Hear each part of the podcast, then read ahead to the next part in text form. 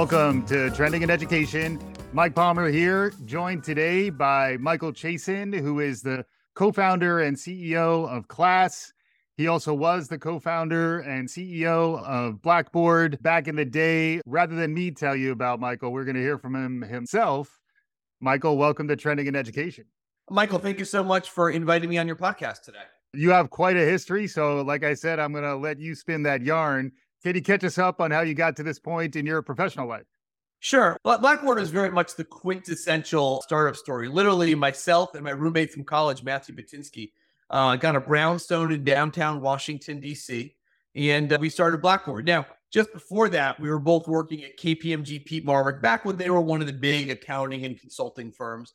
And we saw that universities who were our clients were spending millions of dollars wiring the dorm room and the classroom to the internet but they weren't spending any money on software to make that useful for teaching and learning. Mm-hmm. So we decided to quit our jobs, which we had been at for just about a year. We rented a brownstone in downtown Washington, D.C., and we started Blackboard with the idea of developing software that would let institutions put their courses online. Uh, very early on, there was actually a group of students at a Cornell University that had already developed some tools that teachers at Cornell and a few other institutions were using.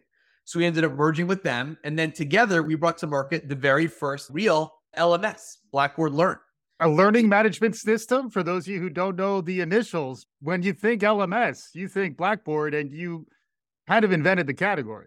Yeah we were really one of the first people to think about how the internet might be useful for bringing education online.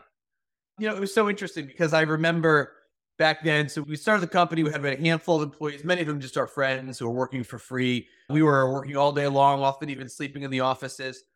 And we were talking to some early venture capital investors about potentially raising some money. And, you know, this was kind of before the big dot com boom. So we weren't familiar with the idea of raising capital or anything like that. And we're speaking with the, a venture capital firm, a small local one, and they said, Hey, we, we called a bunch of schools and asked them if they'd be interested in a learning management system. I said, Oh, that's great. Well, well what did the school say? They all said they'd never use it. They said teachers are Luddites they won't know how to use the technology. Students aren't asking for it. And by the way, it might be illegal to put grades online. Wow. So that was the early feedback. But nonetheless, we of course knew that no, the internet was changing everything. And it was certainly going to have, I actually thought, a disproportional effect on education. Yeah. And if you could start delivering education online, then you could really end up bringing down the cost and increasing the access. And we really imagined our platform being used in two ways. One, to complement existing classes. So you still go to class twice a week, but you download your homework online. You may even take a test or a quiz online. You communicate with your fellow students and teachers online. Mm-hmm. There'd be a whole online component in addition to your traditional class. Right. And then for institutions that wanted to do full blown distance learning, uh, have a take a class online or a program or get a full degree online, they would also need to use our technology. Right. And the company ended up growing from there. We started with just a handful of employees in a brownstone in downtown DC. We ended up growing to the 3,000 employees with 20 offices around the world. We expanded beyond just putting your courses online, but we went to start to enable institutions to use the internet for all different parts of their education processes and yeah. I ended up growing the company. I got to take the company public. I ended up, I was actually one of the youngest CEOs on the NASDAQ before Mark Zuckerberg and everybody went public, and also now I'm older and no one cares about me anymore. But I used to be younger years ago. Got to grow the company, ran it as a public company for seven years before selling it to Providence Equity Partners for uh, just under 1.8 billion. Yeah, amazing. And, uh, it was a, it was an incredible ride, and I got to spend almost 20 years in the ed tech space, uh, an industry that I think is vitally important and also one I'm very passionate about. Yeah, it's an amazing story, and it is. You mentioned ed tech there. In some ways, Blackboard is kind of one of the definitional platforms and you know founder story success story of the early stages of ed tech. You've stayed in the space in different capacities but then really threw your hat back in the ring again as a co-founder and ceo with class. Can you catch us up on that part of your story? Sure. So i look i found myself home during the pandemic just as we all did and i have three children at the time. My, my daughter was in third grade my, my son in high school my older daughter in college and they all now found themselves home taking their classes online on Zoom. But I saw that they were having challenges really engaging with their online classes. And when I asked their teachers, why are you having such a hard time getting these students engaged in the online class? They said, look, Zoom and Microsoft Teams and these other virtual meeting tools, they're great for lectures and they're great for group discussion. But a lot of what we do in the physical classroom, you just can't replicate online. And we do a lot. We take attendance, we hand out assignments, we give tests or quizzes, we proctor exams, we talk one on one with the students. We might have group presentations. We might use a textbook or electronic content or watch internet or watch videos or track student progress and grade ups and all of those things make up an engaging class experience. And we can do all that in the physical classroom, but you just can't replicate it online. Right. And uh, well, you know, as I mentioned, I have 17 years in running Blackboard, and my undergraduate degree is actually in computer science. So I know a lot about technology. And I got together with a bunch of developers that I worked with previously at Blackboard and other companies that were experts in building e-learning tools.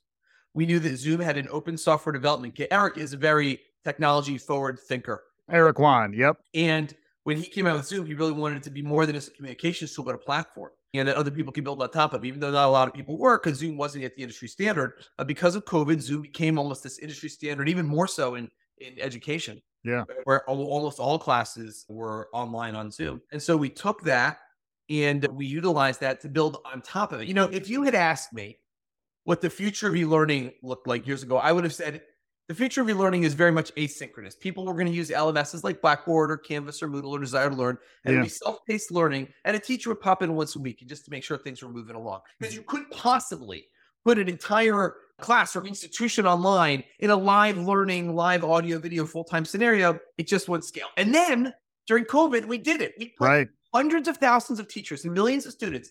We put every institution in the world online at the same time in the way that students want to learn in live live learning scenarios. Yeah. And we did it. The technology was there. Zoom and Microsoft Teams and Google, the technology infrastructure and the internet bandwidth had reached a point where you could have this type of an interaction. Right. And that's 80% of it. But what do we do? We put everybody online in virtual meeting rooms. Right. So the idea of class is to take that last mile and change the virtual meeting room to a virtual classroom hmm. that last step. So really, the majority of the movement that's been made in learning is the fact that we have the bandwidth to do it. Right. Class just takes that final step and says, hey, instead of this virtual meeting interface that you use when you're in Zoom or Microsoft Teams, let's make it a virtual classroom. Yeah. We still use the back end of Zoom, the most scalable audio video backend system in the world, but we put the students in an online classroom instead of just an online meeting room. And it makes all the difference in the world. We see engagement go through the roof. We see students being able to actively participate in a class in a way that they weren't before. We see teachers finally have all of the resources that they had in the physical classroom they can now use online. Yeah, it's impressive to think about building for those user types who frequently get forgotten. The live online instructor, the person who has to push and orchestrate the different components of their class. A lot of those live online classes are also chat based. And, you know, we made it this far. We just talked about the pandemic, but now it's time to talk about the other major transformational shift that's happening, which is the advent of generative artificial intelligence. You've been leaning into that trend as well. I'd love to dig in more on the other elements of class, but you now have an AI teaching assistant that's being integrated into your program. I'm a big fan of that. I actually have a virtual co host, Nancy, who couldn't be here today, but she does send her best. Can you describe a little about what went into that thinking, your thoughts on the generative AI wave and how class is tapping into it? So, look, I, I think AI obviously is going to cause a revolution in every industry, but I actually think in an outsized way in education. And really from two aspects. One, look, not actually every teacher has a teaching assistant, and in some classes, are quite large. So, we could actually use an AI, have a teacher and a system in running the class with the students. That is a giant win. In addition, using an AI to analyze the data and to track student progress and then be able to come up with more customized learning plans for students or to be able to better identify at risk students. So I think AI has both a front end and a back end is going to have outsized effects in both the front end and the back end in education. Now, what we decided to tackle first was we wanted to start utilizing AI in our product in a way where the teachers as well as the students would benefit without even having to know anything about AI. So we created an AI teaching assistant. What it does is in our class, we automatically feed the transcript of the class as it happens, everything the teacher and the students say, as well as all the materials presented, and we send that into the AI. Then the students during class, if they have a question, they don't have necessarily need to raise their hand and interrupt the teacher they can literally ask the AI teaching assistants. Let's say that the teacher was teaching a class in science and talk about photosynthesis, and the student doesn't understand. Instead of interrupting the whole class, if it's a very basic question, they can ask the AI, "Hey, AI teaching assistant, can you explain photosynthesis to me?" This is through this is through chat. Yes, through just a, through chat, and then it'll analyze first the data that was has been presented to the class to be able to answer, but then also its expanded knowledge base. And let's say the student doesn't understand that. The student can say, Can you explain it to me a different way? And the AI can then even re explain it in a different way. Now, not only that, we also wanted to use the AI to try to do a few things that maybe weren't possible before. So, besides providing the ability to answer questions, even as the students are viewing the transcript, they can even highlight something the teacher said and can say, explain this to me in a different way. AI teaching assistant. And the AI will take that and then explain it in a different way to maybe help the student better understand that. And then we did a few things like um, the AI will notice if you're late for class. And so it'll say, Hey, I noticed you were 10 minutes late for class. Do you want me to summarize what you missed? And wow. it'll actually summarize the first 10 minutes of class for you. Mm-hmm. And then at the end of the class, the AI writes a summary of the class and is putting together study guides for all the students in the class as well, all automatically. So these are all things that we can automate to make the AI a useful tool. It helps the teacher. Maybe now they're offloading some of the basic questions that the students have. Another way to look at the material, you're not pausing the whole class to answer them. And we're providing, we're building out tools like a class summary and study guide. And this is just our step one. This is just kind of our toe in the water. How can people start to use the AI in, in class? And I think we came up with a pretty good first implementation that is useful to the faculty and to the students. That's very cool. It reminds me also of something we used to call pseudo sync, which is make it feel like it's live by virtue of having access to live help in real time. So you could actually do that with a recording, I imagine, too. The same kind of technology would make it feel more that's exactly yes. And that's yeah. exactly what we're looking to do. So we are coming out with something called interactive recordings. So normally when you record an online class, it just saves as an MP4 or an audio file and you can listen to it. But you really right. lose a lot of the interactivity or learning activities that, that the teacher's doing during class. Yeah. So we built a special recording format that if five minutes into the class, uh, the teacher shares the syllabus, five minutes into the recording playback, the syllabus launches on your screen. And if 10 minutes into the class, the teacher launches a test, then 10 minutes into the recording playback, the actual test launches. And yeah. as long as it's still available for you to take, if the teacher says, hey, you can take this test within 24 hours, you can watch the interactive playback. Get to that point, the test launches, you could go ahead and take the test. That's cool. then what our plan is to now the only difference is you really can't tell that you're in a class recording. It seems like you're in the live class. The only thing you can't do is ask the teacher questions. Right. But now with your AI TA, you can't ask the teacher questions, but you can ask the AI teaching assistant. Questions. Exactly, exactly, which is pretty cool, especially because I think we all still embrace the power of live, but schedules are complicated, lives are complicated. So the idea that you can still have almost as good an experience as live when you're playing catch up makes a ton of sense. You mentioned this stuff is new. It's fresh, fresh out the gate. It's got a long horizon on it. And I'd love to hear some of your maybe further reaching thoughts as well. The other area I'd love to hear more about is new kinds of synchronous environments, VR, AR, new, more immersive experiences for the real time. What's next? You're someone who's had a nice track record of getting a read on things early and then hopping in at the right time. What's out there that's got you excited? I don't think people realize the effect that COVID has had on education. Because, of course, now we're all like, look, we're back in person. We're trying our best to just get back to normal, get the classes going. But you can't put hundreds of thousands of faculty and millions of students online and not expect there to be a dramatic change. Let me explain in more detail. I, I, give the analogy to online food ordering. I was trying to explain to my kids the other day that when I was younger, the only food we could order was pizza and Chinese food to be delivered to your house. And my kids were like, why those two very different mm. genres of food? Why pizza yeah. and Chinese food and nothing else? Because now, of course, my kids expect that every restaurant yes. delivers. Yes. From Starbucks that we literally had Benny Benihana's the other night for you know the hibachi place. They will pack it up and deliver it through Uber Eats to your house. Unbelievable. Right? And that's what they expect. Any restaurant they can get delivered food from. So similarly, they spent over a year in their classes online. Yeah. My children, they are indifferent to whether they take it in person class or an online class. And in fact, they figure that some of their classes when they go to college will be online and some will be in person and some will be a hybrid or kind of a mixed class. And it really will depend on the class that they're taking and the timing of the class and what's available when they need it. But they don't they don't see online classes as a second form of education. They see it equal to the first. They know they could get a great education with online classes. So when you ask what's happening, look, we put in all of that, we trained every teacher in the world in online learning, giving them a crash course. They literally sure. suddenly had to do it. Yeah. So now you have all these people trained in online learning. You have all these students that now think of online learning equal to in person learning.